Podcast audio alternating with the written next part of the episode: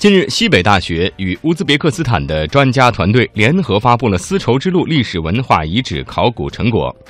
那么，在乌兹别克斯坦西西天山西端这个地区啊，考古学家们发现了大批的遗址，包括一批古代游牧文化的大型聚落遗址，填补了以往研究的学术空白。来听央广记者的报道。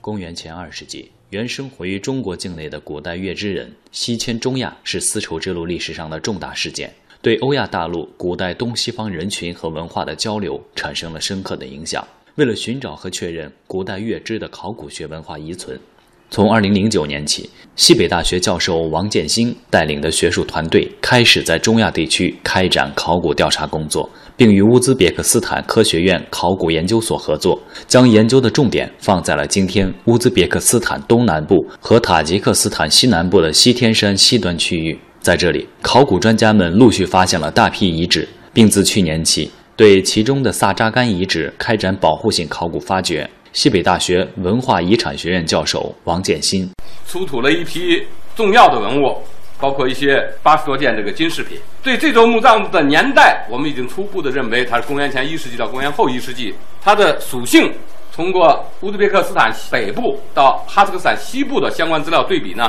我们认为它很可能是古代康居的贵族的墓葬。这些遗址中还包括一些古代游牧文化的大型聚落遗址。结合古代游牧文化遗存在乌兹别克斯坦南部的分布情况，考古团队认为游牧文化研究存在一个重要的理论突破。王建新，大家传统认为游牧人是逐水草而居，居无定所，这是错误的。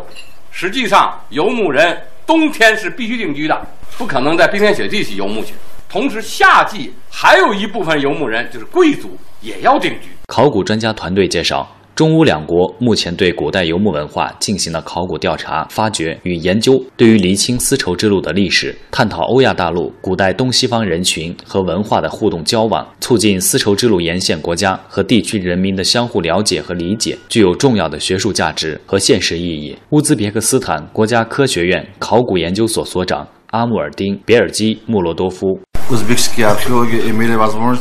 兹别克的考古界有了这样的一种机会，和大家来去合作，期待我们中乌之间在考古方面的合作，在未来能够有一个广阔的前景，能够取得更大的突破，在学术方面。